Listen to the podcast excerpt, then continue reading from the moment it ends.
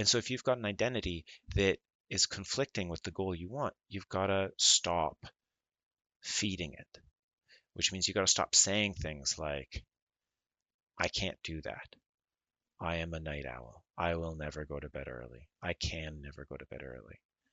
You got to stop reinforcing it. Identity will ultimately drive your habits for you.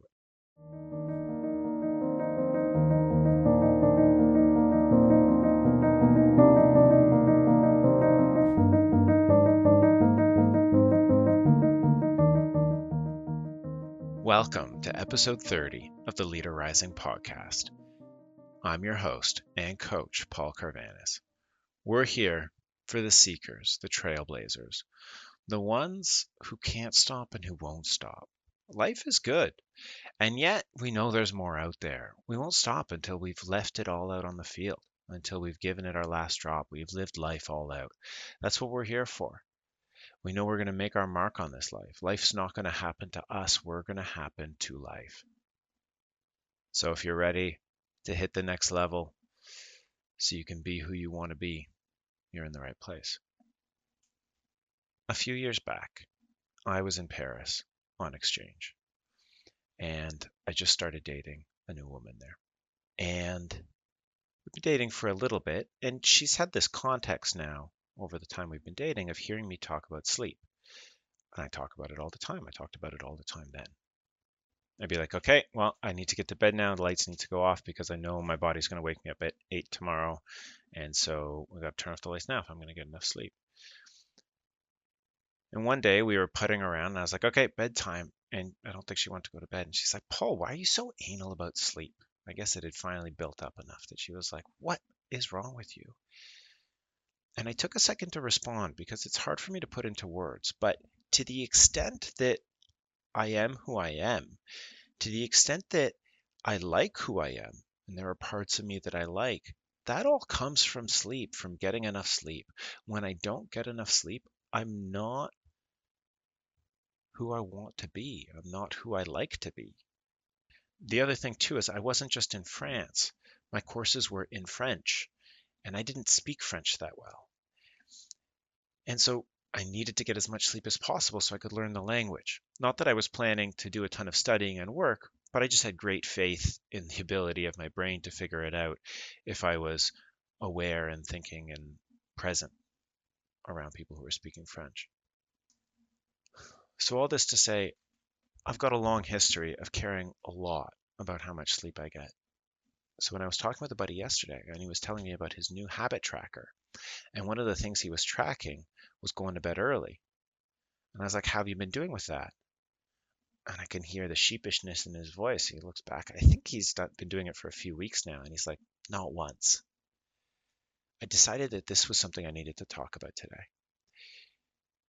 Last week we talked about breaking bad habits. Well, this week we can go into more depth around building new good ones. Because that's really what sleep is it's a habit the first thing you got to ask yourself is do you really want this? Do you really want to do this? You see, you can't fight every war on every front. You need to pick your battles. Is this one worth it for you? If you are thinking about something other than sleep, you got to answer that for yourself. For me, about sleep, the answer is absolutely yes. Sleep drives so many of the other things. And so by focusing just on this one goal, I'm actually focusing on so many more. The second thing is you got to stop identity conflict. I, I, think back to a time last winter before this pandemic started when I rolled into work. And I mean literally rolled in, I'd cycled in. And it was glacial outside. It was like minus 20 degrees. And I ran into one of my colleagues and he was like, Paul, how are you doing? I'm like, good, man, a bit cold. And he gestures to my bike helmet. He's like, You biked in today? Well, yeah, man. How do you do that? Well, I, I get dressed and I go. He's like, Yeah, but it's so cold. I'm like, Yeah, but this is what I do. You see, the identity, the identity that I have of being a cyclist, the identity that I have of of imposing my will upon situations rather than letting them dictate what I do That fuels me through this. I didn't need to think about it. I knew what I was going to do. Obviously, I dress differently when it's minus 20 versus when it's plus 30. But but it's essentially the same pattern. My identity as a cyclist drives my behavior, just like my identity as a runner drives me going out for a run.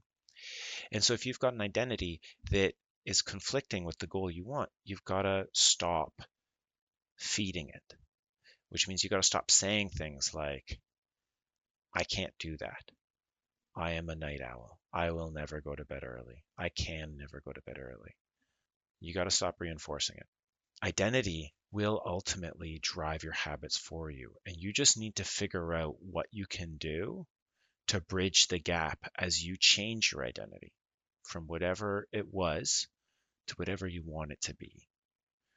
And so, if you want to build the identity of someone who goes to bed early, then maybe you need to start shifting your identity. And maybe it's too much of a jump for you to go from I'm a night owl, I can never sleep early to I go to bed early. Maybe you can jump to an interim step, which is I take my sleep seriously. So, how do you build an identity? James Clear in Atomic Habits says that every action you take is a vote for your identity. And what election is won with 100% of the votes? You don't need to worry about doing this every single night. You don't need to worry about missing it here and there. What you need to worry about is just being consistent and showing up.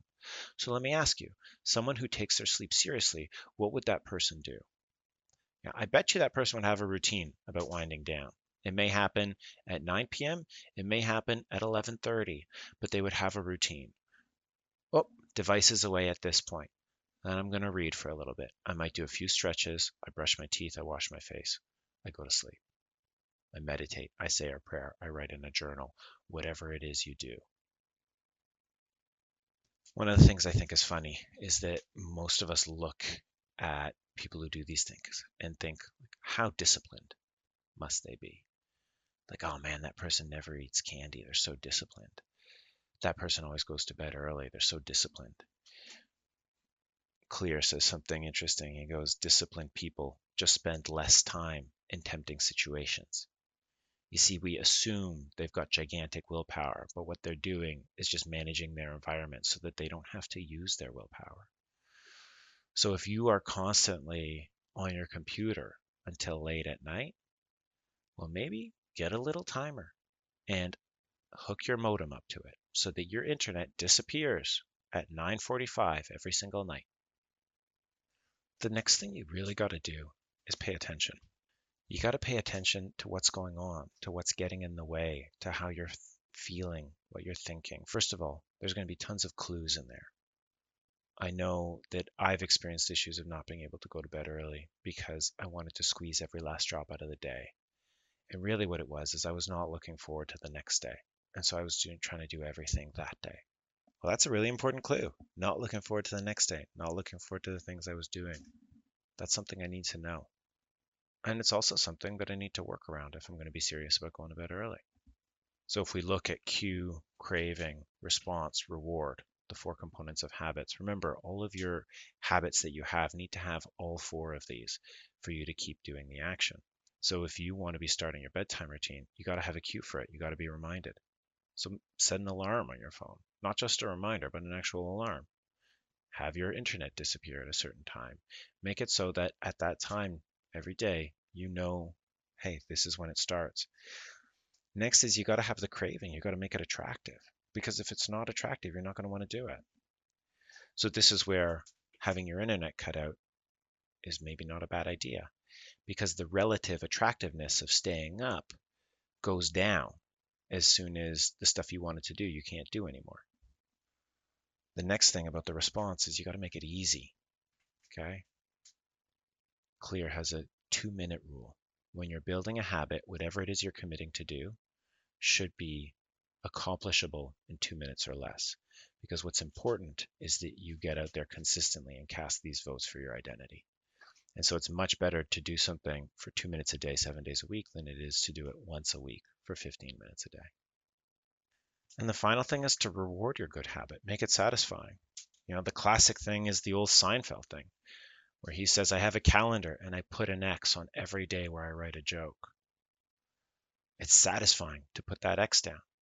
So maybe you have one on your fridge and you put an X on there every day that you do power everything down at whatever time it is you're planning to power down. And you can also actually reward yourself too. Maybe if you do it for six days out of the week, at the end of the week, you treat yourself to something.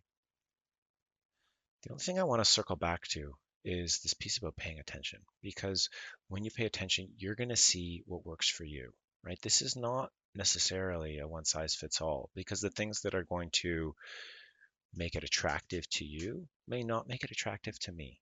Right? The things that make it easy for me may not make a difference for you. So you need to figure out what it is that's that's affecting you.